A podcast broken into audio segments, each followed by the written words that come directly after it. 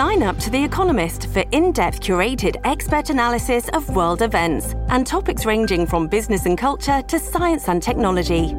You'll get the weekly digital edition, online only articles, curated newsletters on politics, the markets, science, culture, and China, and full access to The Economist Podcast Plus. The Economist is independent journalism for independent thinking. Go to economist.com and get your first month free.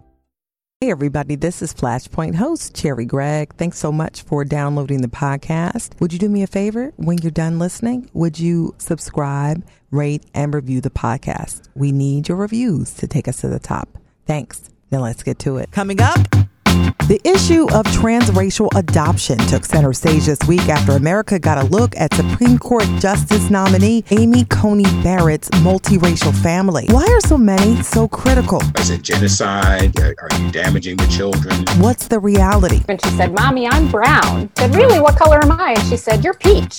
We entered into it thinking we are open any race, and there was a lot that we did not know. We hear from adoptive parents. Then our newsmaker is a black son adopted by white parents. You're just not going to know things, and you have to accept that. What he believes people get wrong about families like his.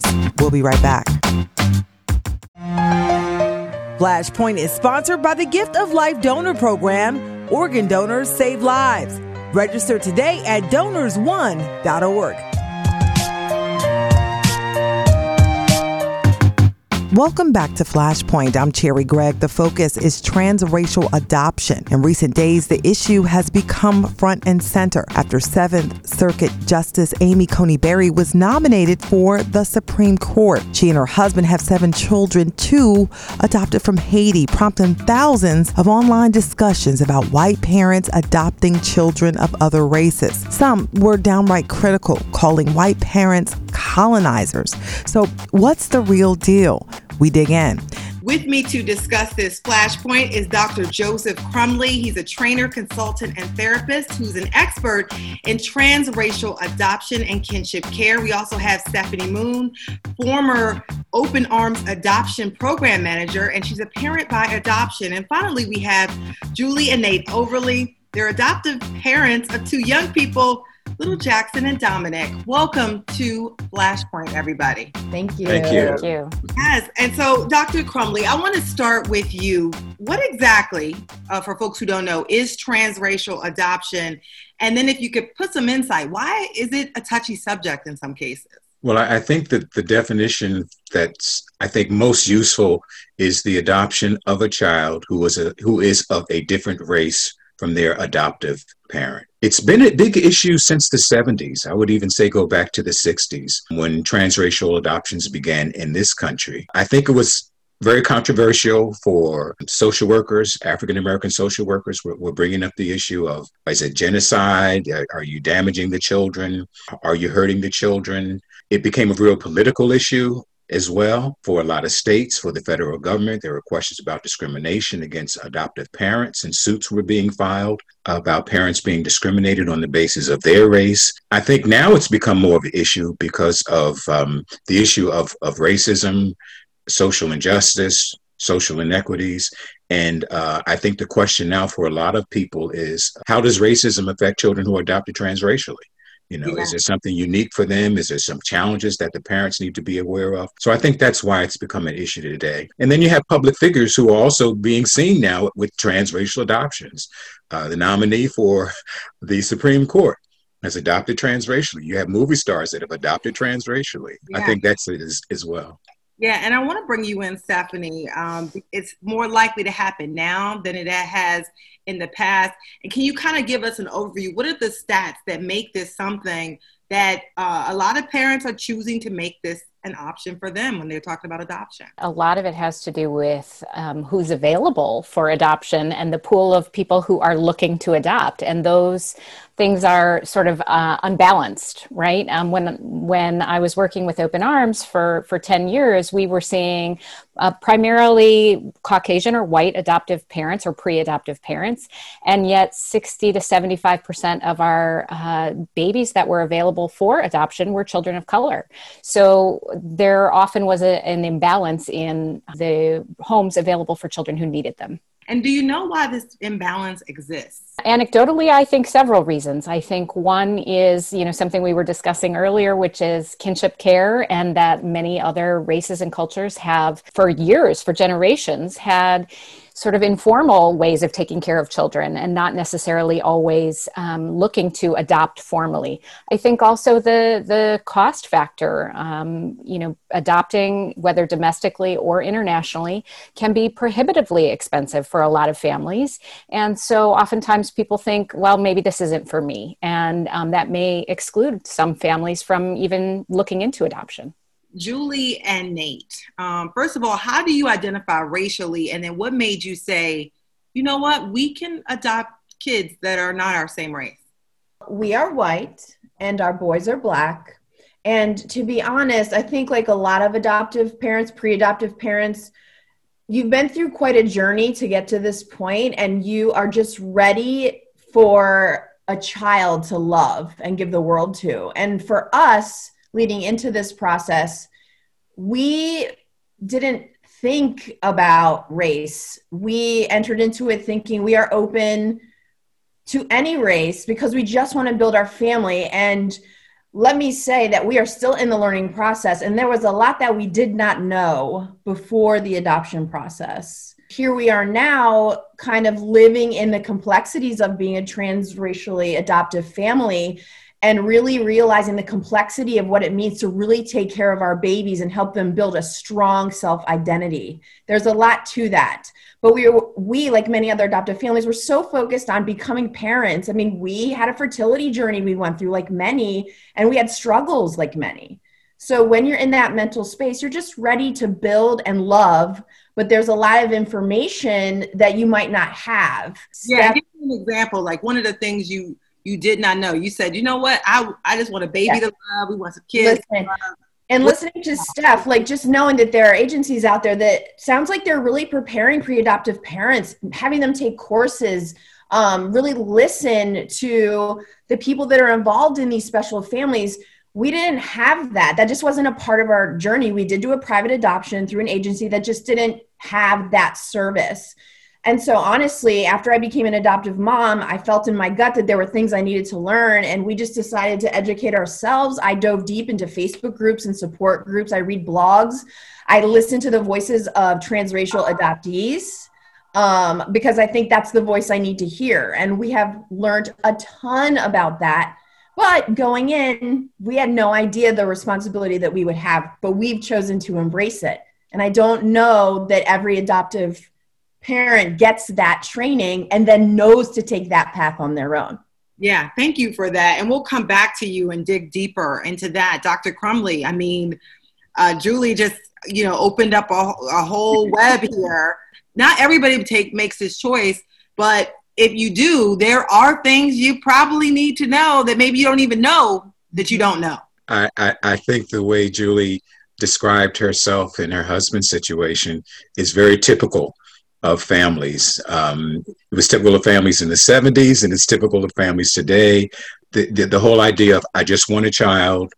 I want a child that's going to bring my family together. It's based on love. Initially, there's even a color blindness to, to the child, and, and it has to do with love is enough. Coming in with that attitude kind of makes you not ready for looking at race and difference. So it's a plus in one sense because it means that you're going to be able to attach and love that child no matter what. It's that unconditional attachment that that attitude brings that love is enough. But at the same time, it also can block you from looking at, well, what is different and what do I have to do, do differently? So things like hair care. Mm. Skin care, some basic things like that, uh, even down to um, understanding how you as a family have changed because now you're going to be exposed to the discrimination and prejudice, you know, from both sides. Uh, African American family, the, the, as, as well as your own family, as well as your internal family. So it's it's knowing that, understanding prejudice and discrimination. How do I talk about race to my children? You know, how does race impact my children? Expanding your network of friends and becoming part of the community because you can't do it all by yourself. Mm-hmm. So Julie and her husband are kind of like letting me know I'm I, obviously I'm you've been through all this, you know. Yes. But it's a beautiful process, though, you know.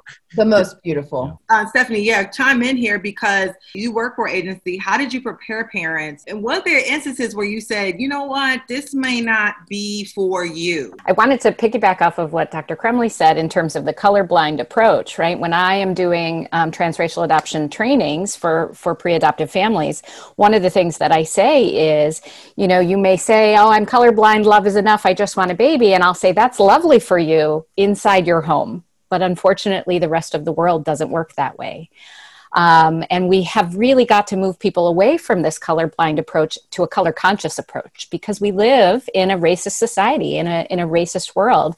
And as the mother of, as the white mother of black children, I need to be prepared to advocate for them. And as Dr. Crumbly said, to have a network of people around them that they can identify with and who can help them become the grown ups and the individuals that they're meant to be. I can't do it myself. And so, yes, there were often times in my work where I would complete a home study with a family. And in fact, I can think of one in particular where the family really wanted to be open. They said, Love is enough, color doesn't matter, we're open to any child. And after doing the home study with them, I said, You know, I think right now we're going to approve you for just Caucasian only. And, and we'll keep doing some reading and some training. And the mom burst into tears, and the dad said, Oh, thank God. And I thought that day I did my job because they weren't ready. They weren't ready. It was it clear, or was there just a feeling there? Being that you're an adoptive mom as well? I mean, I think it's both, right? I think as we advocate and learn to advocate for our children um, in society, we start to have a feeling when someone is a good fit and someone isn't. But it's also the way people are approaching questions and answering questions. And when families would say to me, well, yeah, yeah, yeah, culture and race, but they're going to be my, part of my family. Or, yeah, I know it's important to live in a diverse area, but we bought this house in a good school district and we want to raise our children here, right? This sort of unwillingness to even consider the issues or to dig deeper is definitely a sign that maybe there's more work to be done. So now I'm back over here to Julie and Nate over here because finally you got the call and it said, We're going to have, you know, our little boys, it's going to work out. But then what have been the challenges for you, especially since you, you mentioned you didn't know, but what was the first big clue once they came home or he they came home and you were like okay i need some help here. You know we are actually blessed with an open transracial adoption. So we are connected to our older son jax. He's three and a half. We are connected to both his birth mother and his birth father's family. So we have learned a lot through them and we've developed quite an awareness through them that we have work to do. And as an open adoptive family, we are all invested in it. So they have really been our support system. And we've just learned that when you are raising a child that is a race that you are not, um, you have to make sure they are staying connected to their community. And so, thankfully, as an open adoption, we have that direct connection and they can help us work to make sure Jax and Dom, they've, they've essentially adopted our little guy into their open adoption family because we don't have the same arrangement with Dominic, but we are all kind of working together to make sure that these boys grow up connected in the ways they need to be and supported in the ways they need to be. And Nate and I are well aware that we're going to need to lean on them, especially in these moments of racial injustice. And as these boys grow up and they come to us and they say, I'm having this experience. We haven't had that experience because of our white privilege. So we need to make sure that we are listening to them and then finding the resources to help take care of them when they're dealing with these situations out in the world. Yeah. There's a, do you kind of try to open, have open conversation? Do, do they even know that there is difference there? And then how do you kind of broach that conversation? Right. Well, I mean, um, I've I've done a lot of research about like when bias kind of comes into play for little ones, and it's a lot earlier than we think. Um, it's as early as three, and I'm sure Dr. Crumbly can talk about this a little bit. But and as an educator as well, I've been doing a lot of research in what um, educators and parents can do to start conversations early to make sure you've got diverse and inclusive resources, toys, you're building connections. There's a lot of work to be done. And granted, we have so much learning to do, not even close to where we need to be. But I'm just so thankful that it clicked with us that there is work to be done. I know there are probably a lot of white adoptive parents out there that don't know this or just aren't in a in a situation that will trigger this knowledge. I need i need to make sure i'm doing everything for my babies. To your point julie right when my oldest daughter came home from preschool and she pulled up her sleeve and she said mommy i'm brown. Mm-hmm. and i pulled up my sleeve and i said really? What color am i? And she said you're peach and we were brown and peach for many many years until of course society taught her that it was black and white right? And so it was that willingness and openness to talk about it and acknowledge what your children are bringing to you in terms of their experience. When people say to them how can that be your mommy? You don't look alike right? That you're willing to discuss those things openly with your child and, and hear what they have to say. Your, your research is, is accurate. I mean as early as three years old children yeah. are aware of race and by the age of five years old, they're beginning to understand stigma and privileges associated with their race. So they're becoming aware of race even before they even talk about it. So that's why I think in a lot of adoptive families that are trans, where there's transracial adoptions, you have to start early. Um, and it starts with as early as two, three years old, recognizing that our skins look different, that our color looks different. Eh, because as soon as shortly after that, they're going to start associating, well, is this a good color or a bad color? And they're going to start listening and hearing what people are saying in society and in schools and what they see on TV. So, so there has to be a conversation as early as three, four, five years old about race, what race is, and, and what's associated with race, you know, and, and what, what people are saying about race. Developing positive racial identities. I love what Julie said. You've got to start with the toys. You've got to start with pictures. You've got to start with movies. Um, and that be, starts before they can even talk. so the images that you provide them around them as they're growing up at one, two, three years old become crucial in terms of looking at people who look like them and feeling good about people who look like them and then and knowing that it's okay because society is already saying that there's something wrong with how you look. And as soon as they become aware of, of what's being said about about them from society, you've got to start counteracting as soon as you can. And, and I got to ask you, Stefani, over here, because people of color, I mean, you feel it. You you grow up and you kind of feel this thing. Do you remember the moment you kind of understood and felt the way in which society treated your child was different than the way you were treated? Do you remember that moment? Absolutely. I mean, I think we knew going in, um, definitely. We had done a lot of research and taken a lot of classes. But um, it was when my daughter was in kindergarten, my oldest daughter was in kindergarten, and we choose to send her to a primarily black school. Um, that was important to us for their curriculum and the teaching of, of world history and American history and social justice. But it meant in kindergarten, they watched the Ruby Bridges movie. And my daughter came home and five years old, and she said to me, Mommy, white people spit on her. And I said, Yes, they did. And how did that make you feel? Mostly because I'm a therapist as well. And I ask my kids all the time, How does that make you feel? but uh, she said, that, that made me really sad. And I said, You know, that makes me sad too. And it makes me angry. And I'm glad that in our family, we don't treat people differently because of the color of their skin or who they worship or who they love. And she said, Yeah, me too. Can I go play? Because she's five, right? And so, of course, go play. But it sat with me because I realized that we made this choice to send her to this great school where she was going to see herself reflected everywhere. And yet, 98% of that student body population went home to process what they saw in the Ruby mm. Bridges movie with parents who looked like them. And my daughter had to come home and process that with a parent who looked like the person who spit. And that has never left me and and that I think has underscored my commitment to making sure she has a village around her because she's not going to always feel comfortable coming to process that with the person who looked like the person who spit. And she needs to be able to have spheres where she can process that without me. Thank you for for sharing um, that moment. I want to go back to you uh, julie and nate when the justice barrett was announced.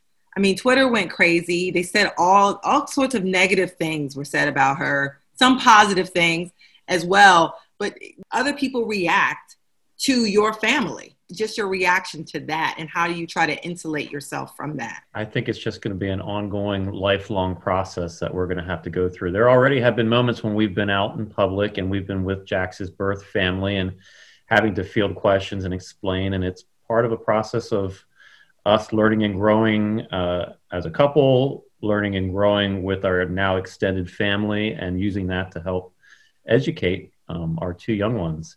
Yeah, it's certainly, there have been times where we just realize that uh, there's a lot we don't know and we're really, we're just looking to improve every step of the way.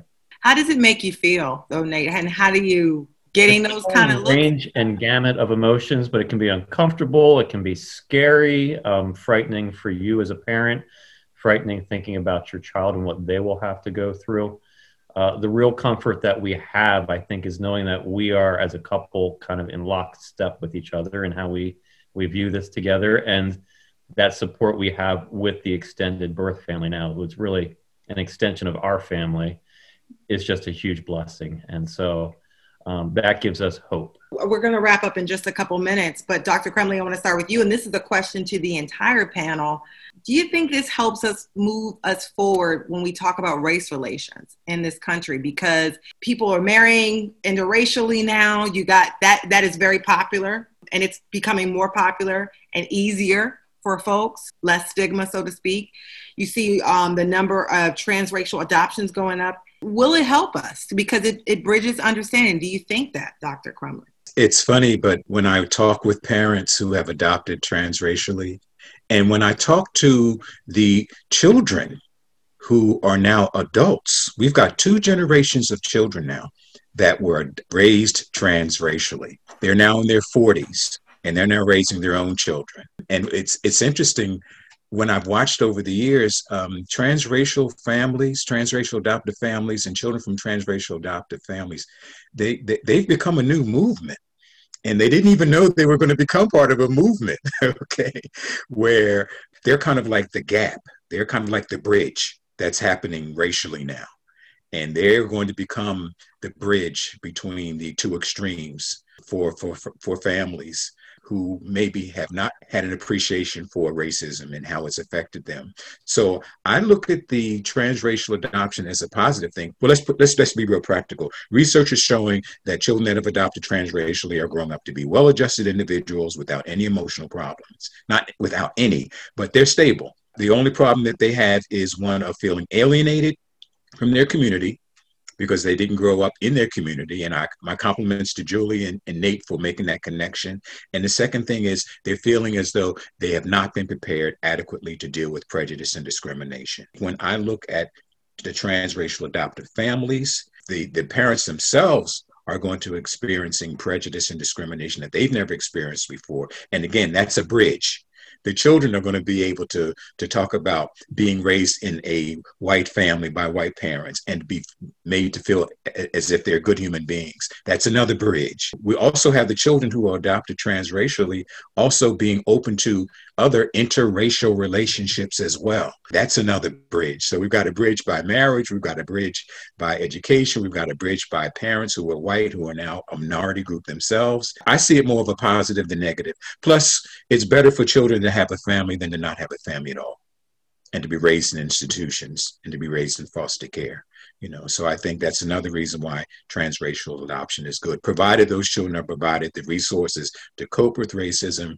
and at the same time are provided the resources to feel connected with their community. Transracial parents are you the first generation who actually has to be anti-racist?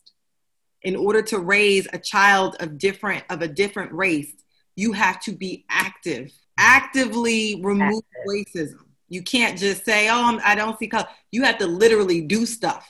I always say to families, it's not enough to be an ally. You have to be an interrupter, right? Because this is not about other people. This is about your family, and it's it's personal. That's right. We don't ever want our boys to doubt every move we've made raising them, and we want them to be proud of the actions we've taken as a family to, um, you know, push through these prejudices, to handle these moments that are going to continue to come up. And at the end of the day, it is such a gift to be representing this type of family, to share our story. When you were asking earlier about how we feel when we are out in the world dealing with these things, yes, it can be scary, like Nate said, but also there is just a flow of love. People are looking at us and listening and changing their minds about things. They're more open to engage with us in conversations about things they weren't comfortable with before. They love our children because they're our children, but now we're asking them to see our children for the beautiful black boys that they are. And that is just opening up this amazing dialogue. And it's just been a true joy, a struggle at times, very complex, but what a gift, really you can hear the movement. Now you can see where you hear the movement. That's the movement. That's the movement, and it just happens so naturally. You know, you go to the, t- you know, that like, these are parents now who see color. You know, they'll walk into a school and they'll say, "Where are the murals? Where are the pictures? Where's the music?" Yeah. You know, um, they're they're going to advocate on behalf of their children. You, as as you said, you can't just sit by. You know, um, if something happens inappropriately to your child, you become their advocate, and you model for your children how to become their own advocates. Um, so we have you have so so so so that's what i mean by becoming advocates because they by becoming advocates they become the movement and they do it as parents. Um, you know it, it's not black lives matter it's like my child matters. And when you go in there for your child you are just as intense as anyone else and you're going to stand up and that's again. And then also to see the parents who have adopted transracially being advocates and re-educating their own people of their own race. They can talk to people of their own race about things that the other that that that folks from the minority community can't talk about. They know about white privilege. They know about the prejudice and discrimination. They know about the biases. They can read people's faces and they can confront. They've got avenues that we don't have as a minority community. Yeah. So again, that's a movement, you know, in and of itself that just happens, you know, quite naturally because of just being parents. We're going to leave it right there on a positive note. And I want to say thank you so much to you, Dr. Joseph Crumbly, to Stefani Moon, and to Julie and Nate Overly for coming on Flashpoint and talking about this very important issue in the news. Thank you so much. Thank you, Sherry, for bringing this up. This is excellent. Thank so important. Thank, thank you. Thank you. Next up, we hear from a transracial adoptee. Nobody's parents can prepare them for everything in life. What he says people get wrong about multiracial adoptive families. But first, traffic and weather in a couple minutes. We'll be right back. Hey, Flashpoint family, if you like what you hear, why don't you stick around and take a listen to some of our past episodes or our Flashpoint extras? One example is our exclusive interview with the one and only DJ Jazzy Jeff. He contracted COVID 19. He had some dark moments, but he survived. Take a listen to his journey. Another example is our past newsmaker of the week, Andrew Wyatt. He's spokesman for actor and comedian Bill Cosby. He explains why they're petitioning the governor to hopefully get the Cos out of jail early. All of this and more, please subscribe to the podcast and rate and review. Now back to the show. Welcome to part two of our discussion on transracial adoption. For this segment, our guest is Dan Pearson, author of a recent op ed in the Philadelphia Inquirer titled, As a Black Son Adopted by White Parents, I Relate to Amy Coney Barrett's Mixed Family. Dan, welcome to Flashpoint. Thank you for having me. So, first of all, um, great article, very personal. It was a little tough to write, but you know, I, I felt compelled to talk about it because uh, there aren't that many uh, transracial adoptees in the conversation. Uh, you know, you have a lot of people who are critics who, you know, they they usually aren't transracial adoptees themselves, and then a lot of the time people defending are parents. I felt like our perspective was needed in the conversation. When amy coney barrett was announced and they saw that she had two children from haiti among her mm-hmm. seven children yeah, seven. they originally they, they immediately attacked her. How did that make you feel? I mean honestly it made me upset because a lot of the people who are critical of transracial adoption they aren't necessarily thinking about the children themselves and how they're going to perceive you know their criticism. You know i love my parents they love me and i love my older siblings and we had a really great experience and i want people to know that most of the time you know transracial adoption in the vast majority of cases it's a positive experience for the whole family and it's something that should be you know celebrated and just like any other type of family Yeah, and so let's dig in uh, to this because you are you identify as Black, Mm-hmm. African American, Yeah. and your parents are white. hmm And how did you become to be adopted? Because you were you were all the way across the state. Yeah. Yeah, I was in Pittsburgh. And so my parents in the 80s, they got involved with the pro-life movement. Uh, Bethany Christian Services, which is a big, you know, foster and adoptive agency in Pennsylvania, you know, they came to their church at the time and they said, you know, this is a pro-life church, but what are you doing about it? Are you just protesting or, you know, we have a need? And so my parents, you know, initially they started as foster parents and basically throughout the entire 1980s I mean, my older sister was born in 81 and they started doing that shortly afterwards. So they basically had a newborn in their house from when my sister was born to, uh, you know, the 90s. So they had a series of foster children and it just became too hard for them to continue giving away these children emotionally because they formed such strong bonds.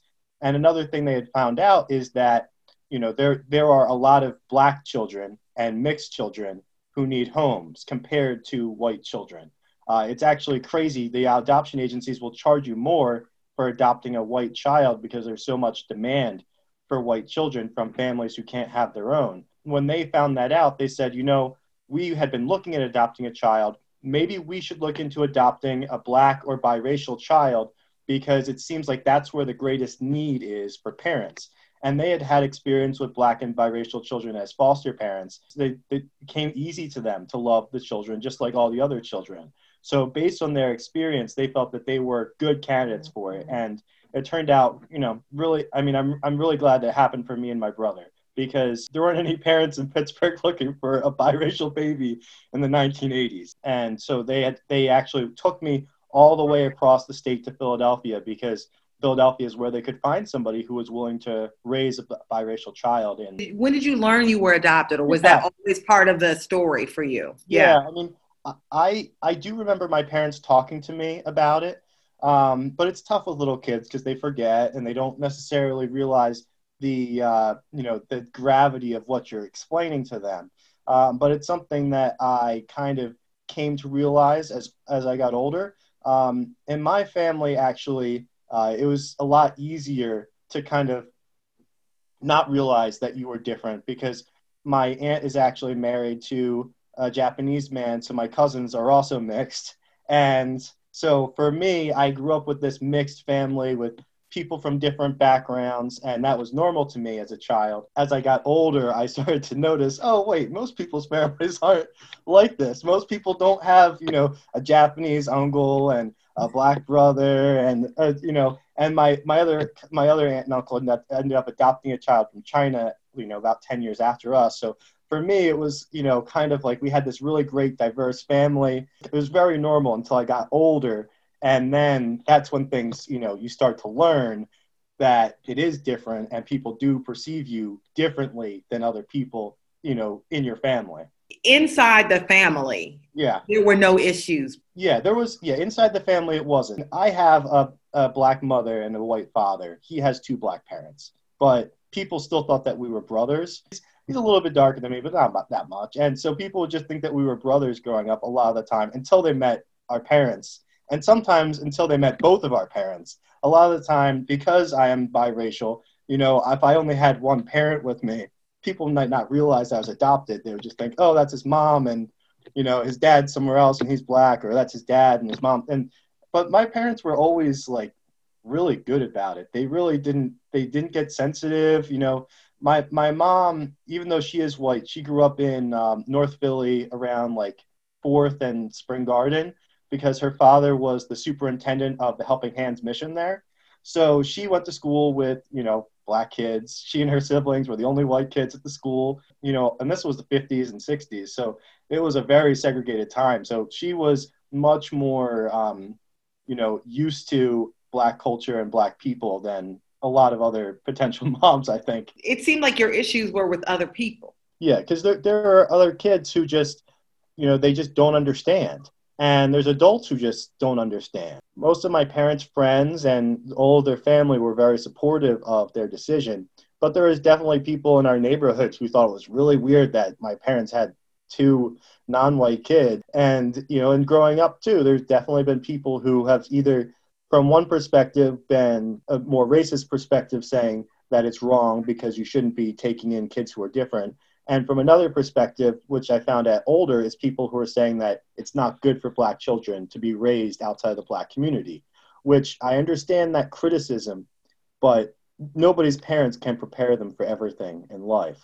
And you learn anyway. You know, uh, one thing I have to say for me and my brother is people growing up would recognize that there were things that we needed to learn and they would tell us. A lot of people that we knew in our community or at church who were black would tell us things and tell and point us in directions of, you know, literature and other things. And my parents as well when you when you adopt uh, you know a child of a different race it's not like they just tell you oh here's the baby you know they tell you to go and do your research and my parents did a lot of research so within the family you know we were treated every all of us were treated the exact same by my parents and my grandparents and my aunts and uncles and everybody else in the family. Yeah.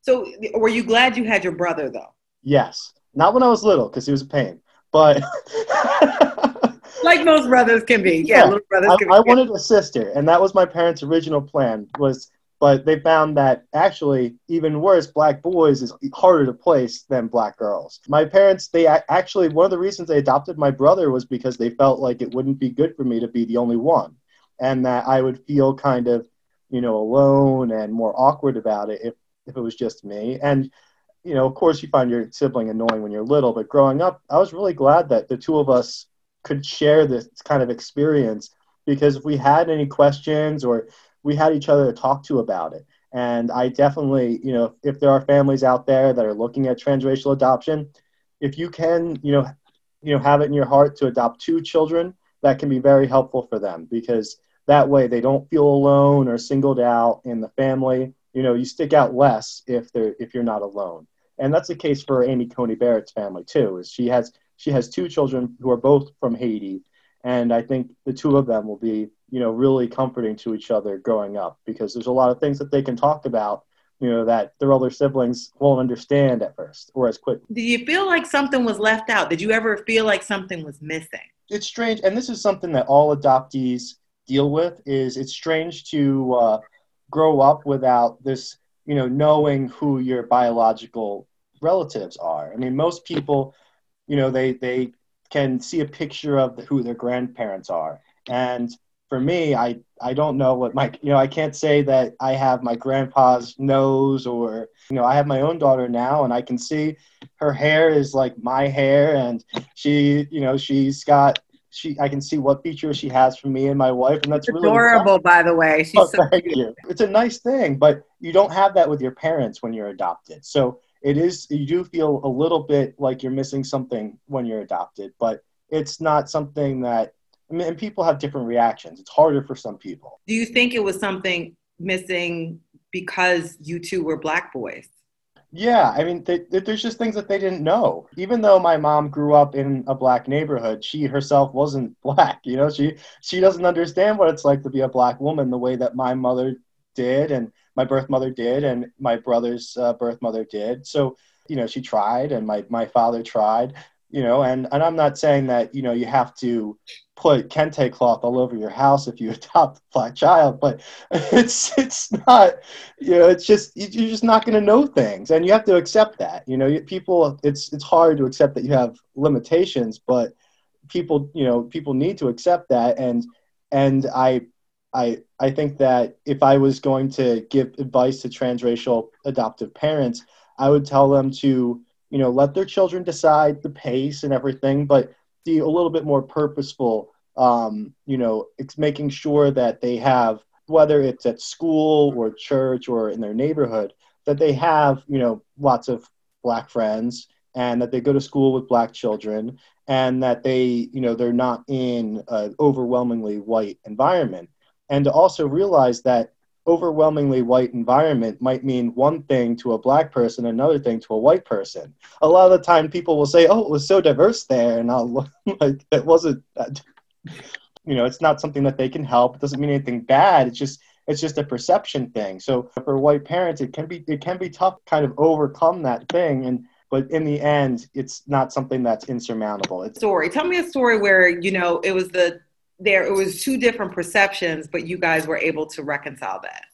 I mean, I, I grew up in uh, Frankford, which when I was little was overwhelmingly Irish, and when I got older was not. My parents, they did not leave because they wanted us to to live in a more diverse neighborhood. You know, they didn't want us to feel like, you know, we were not, you know, we were leaving a neighborhood as it got more diverse. You know, other people in our family they really just didn't understand why anybody would want to live in Frankford, you know, at the point that we were living there. Um, and it's it's something that you know they didn't say anything. It's not like they said anything offensive or anything like that about it, but it's something where even the sentiment to me was I, I didn't like to hear that, you know, because from my point of view, if there was any problems in the neighborhood, it was a result of the city not doing its job in terms of cleaning our streets, in terms of making sure landlords follow the rules and regulations. You know, that's not the fault of people who are just trying to make a nice home for their family in a in a neighborhood that they perceive as better as where they grew up. You know, that's something that my brother and I. The Northeast is a place where there is a lot of, unfortunately, especially back then, there's a lot of you know different forms of intolerance that existed and some people are more polite about it than others but no matter how polite people are about it it comes across the same way uh, to me you know I, I hear something else even if it's unsaid sometimes although my parents didn't play into that you know i don't think it took them longer to understand that than it took me and my brother it's, you and your brother would hear little things like, "Oh, that neighborhood is going to crap. Why? Why would you stay there?" To you, it could feel more like something like a microaggression that yeah. is race based. It's a it's a dog whistle that I heard and my brother would hear. That they sometimes they would hear it depending on who was saying it and how they were saying it, but they didn't necessarily perceive it the same way. Do you think transracial adoption could it kind of forces parents to become anti-racist in a way? Yeah, and the, I actually, in my article, I linked to a study that's been done, and it's found that when you look at, um, you know, conservative white people who adopt and support transracial adoption, their views on race are markedly different than other people in their peer group, you know, who go to similar churches and, you know, live in similar neighborhoods. It's something that has a strong effect in these communities because uh, there's definitely many times growing up where I would meet some evangelical kids from the distant suburbs, and I was definitely the first, you know, non-white person that they had met. And for them, it was very, you know, it was very uh, surprising sometimes, and they would and they would learn more, you know, and they would sometimes unlearn things that they had been taught or you know implied to them before by coming in contact with me and my brother and for my parents, they learned about things. You know, when my brother got taken in and they didn't know where he was for hours, you know, that didn't happen to my older brother and my older sister. I don't think either of them has ever talked to a police officer in their life. So for my parents, that was kind of like a shock that this still happens to people in Philadelphia, you know, in the 2000s. You know, you have a kid taken Nobody calls his parents. You know, he's not 18 years old. They didn't call my mom and tell her, oh, yeah, we took in your son who's, you know, 16. we're asking him questions. They didn't formally arrest him, so they didn't have to Mirandize him. Um, so he was not informed of any of his rights or anything like that. And he was basically at their mercy until they decided it was time for him to go. That's not something my parents really realize that the police do to people who aren't you know hardened criminals you know and my parents are conservative you know they they you know they support law and order and everything so for them that was really surprising that that would happen and it kind of it was definitely a jolt to their to their worldview so for them seeing their black son mm-hmm. um, who they love be basically taken in by police it opened their eyes that do you think they really kind of said wow this why would they do this? Because they know their kid. Yeah, yeah exactly. The only difference is he's a black kid. Why why would you do this? Yeah. Exactly. And and they know that nobody would ever do that to my older brother who's white. I mean that nobody would ever there's a range of factors, but I just can't imagine any situation where the police officers would say, "Oh, we got to take him to the station and ask him some questions" without telling him he has access to a lawyer, letting him call people, things like that. That just wouldn't have happened to him. And and for my parents it was yeah definitely changed their perspective on the type of things that can happen and the type of challenges that Black Americans face. So, do you think this this whole idea of transracial adoption could lead to? I mean, because a lot of people who are in this space are conservative Christians. Mm-hmm. Mm-hmm. It could lead to better informed white people. I, I do think that it can because I look at something like in in the 1990s, you know, our our you know gay uh, you know Americans were very mistreated. In many states, it was illegal, um, and and it was only in the last 20 years that people have realized how intolerant they they have been, and a lot of it's because, been because of their family members, because family members have come out to them and they have realized that whatever perception or boogeyman they've created of gay people in their minds, that's not true. But when you can look at somebody who's a member of your family, somebody who's even close, close, you know, member of a close family friend or a cousin who is gay, and you can say, I don't want them being mistreated because of that part of their identity. And I don't want people to be gay bashing them and telling them that they can't adopt children because of who they are. And that same effect, you know, that that works with with transracial families as well. Because when somebody is your family member and you love them as a family member, you can't you can't abide them being mistreated and you can't abide them you know having their rights trampled on so i definitely think that you know as transracial adoption grows uh, and there's definitely growing pains. There's definitely some families that you know are a little bit uh, you know i i might not place children with them you know until they can show that they have made some strides. But i think that a lot of the time you have you know good-hearted kind-hearted people who want to bring more children into their families and it'll be kind of a wake up call for them.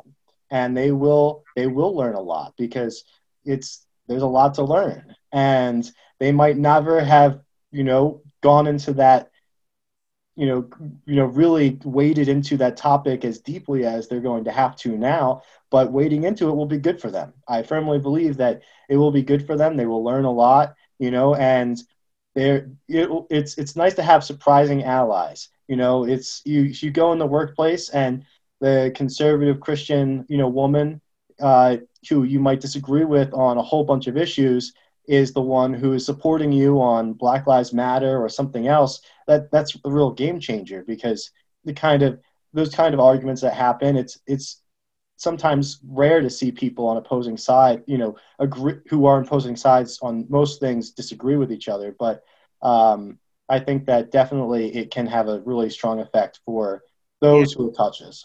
Yeah, because I tell you, they're in a position. Your parents are in a position yeah. to educate people who you or I would never be able to touch. Yeah, abs- absolutely. Um, and and you know, we can hopefully make some incremental changes. Is there anything else you want to just say? What people get wrong about trans racial adoption, or what you want people to take from this interview or from your article? I want people to know that it's not traumatic for for for for us. I mean, a lot of the people who are speaking on behalf of you know transracially adopted children and haven't really experienced it themselves, they've they've created this narrative where it's somehow you know colonialist and and chauvinist and you know there's some horrible thing going on and it's not the case it's it's something that is good it's something that's about love and family and that's ultimately the things that are most important to most people in, in this world. There's really no reason for them to be fighting about it. There's a lot better ways for them to uh, try to fix this, you know, things that are broken in this country. I want people to feel comfortable enough that they let their black child go and play over at their white neighbor's house with their kids and you know, and they're treated the same way as everybody else. That's what I want for this country. So for them to be opposing that is really sad. And we'll leave it right there. Dan Pearson, thank you so much for being yeah, on. Thanks for having me. Next up, these fraternity brothers are hitting the streets to get voters fired up. He basically engaged the, the neighbors, walked in the communities. Their old school meets social distance strategy. More coming up. We'll be right back. Patriot Home Care is here to help when their clients need them most. If you are a caregiver and feel uncertain about where you're working now? Call Patriot today. Patriot Home Care is now paying up to $600 in hazard pay to its current and newly hired direct care workers, recognizing their hard work in caring for our consumers during these uncertain times. Hazard pay will be up to $600 per direct care worker. Visit patriothomecare.org. That's patriothomecare.org or call 1 877 535 5550. Welcome back to Flashpoint. I'm Cherri Gregg. Be sure to subscribe to the Flashpoint podcast by downloading the radio.com app, Apple Podcast app, or other platforms. All you have to do is search Flashpoint. Now, we here at KYW, we are all about community, and with elections a month away, some local fraternity brothers are working to impact voter participation in a good way. Here to talk about their initiative are our Patriot Home Care changemakers, Kenneth Fennell and Elijah Golden of the Abington Ambler Alumni Chapter the Kappa Alpha Psi fraternity. So you guys have been busy. You have some things going on. Your vote is your voice. Tell me what problem can you all are seeking to solve? We want to raise the voter registration and voter turnout, specifically in the state of Pennsylvania and more specifically Montgomery County. Uh, we're targeting anyone who needs to be registered. We're not biased towards one person, one color, one creed uh, we want to register everyone. We're going out to uh, the communities in Montgomery County to make sure that we are as effective as possible in terms of going door to door to register people uh, on the spot. Is door to door your approach? Absolutely. And that door to door approach is definitely help being spearheaded by the brothers of New Jersey and across the, the entire tri state area. And with brothers like Maury Winkler, brothers Vernon Marrow, they're bringing the foot soldiers, the, the the actual feet to the streets per se, to make sure that we canvass and hit every door possible in our service area, which is Eastern Montgomery County, and also the entire Montgomery County of Pennsylvania. Yeah, and so tell me a little bit about Montgomery County. What's the turnout like? Are there groups that uh, traditionally do not participate, and are you targeting those groups? Yeah, we definitely want to target the low percentages in Montgomery County, where some communities and townships are as low as 25% and some are as high as 80 or 90%. We certainly want to elevate that low 25% to a much higher turnout and participation. Yeah. And I got to ask I mean, the pandemic is here. So, what accommodations have you made to deal with that? And how do you think it's been impacting voter registrations across Montgomery County? That's a good question. So, you know, basically, we've been like hitting the streets and really going to them per se, but within their spaces. Like in Springfield Township, we did this particular um, endeavor where we basically engaged the the neighbors, walked in the communities with masks, with the proper social distancing, with the proper PPP, so we can do the necessary job to basically canvass the areas you know, essentially, you know, some of these areas, like even in Montgomery County, like the malls and the little strip malls, they may be a challenge. So we think the best way to go about it is by coming to them, which will have the best effect, but also respecting their distances and allowing them to engage us per se. Yeah. And so, Ken, tell me about this event. What is it, uh, and, and, what are y'all going to be doing? We will be uh, going out door to door in various communities in Montgomery County all of us will be, in terms of participation, requiring each individual to wear a mask.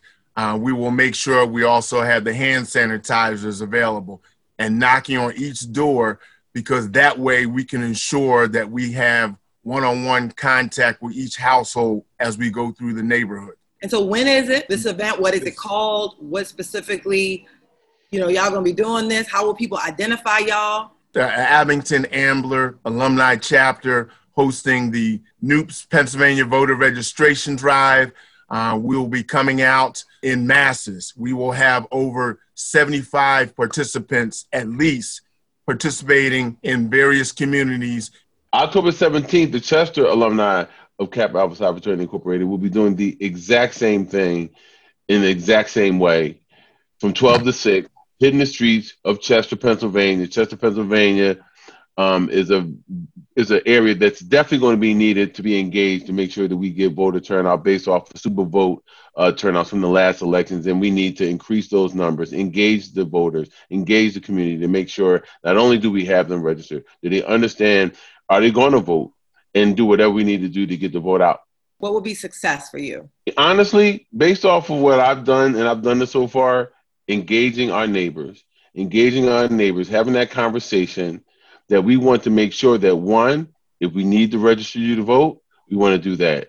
Hey, do you need a mail in ballot? Right, Brother Fennel? We'll do that as well. And three, how do you plan to vote and get out and vote and do so and make sure that we have a positive experience in the community and that we want to make sure everybody's voice is heard. Yeah. So will you guys be using that contactless uh, method where Absolutely. people have the QR codes and they can just log in Yes. right there? and we'll, we'll we'll approach it both ways because you know you have a very diverse age and and understanding of the voter process. So you may have senior citizens who are not up to date on this the bar scanning who may want to register right there on the spot with the paper ballot, as well as young people who are more you know internet connected who are feel more much much more comfortable with a scan you know bar scanning. Yeah, yeah. And so give people the contact information where they can um, either you know participate this weekend or on the 17th or find out more about your various initiatives. My name is Kenneth Fennel. My contact number is 610-350-5068. I'm Elijah A. Golden Jr., and my contact information is 267 975 5033. My email address is elijah.golden at comcast.net. Thank you so much, gentlemen. Your vote is your voice. They'll be out on October 3rd um, from 12 to 6 at, in Montgomery County. They'll also be out in Chester County on October 17th. I want to say thank you, Kenneth Fennel and Elijah Golden, for coming on Flashpoint and talking about this important issue in the news. I appreciate you both. Thank you very much for having me. That's it for Flashpoint. Follow us on Twitter. Our handle is Flashpoint Show. You can also follow me at Cherri Gregg. And if there's an issue that makes you hot under the collar, let us know and we'll walk you through the flames. To quote Anonymous, love is not if or because. Love is anyway, and even though, and in spite of. I'm your host, Cherri Gregg. Until next week, thanks for listening.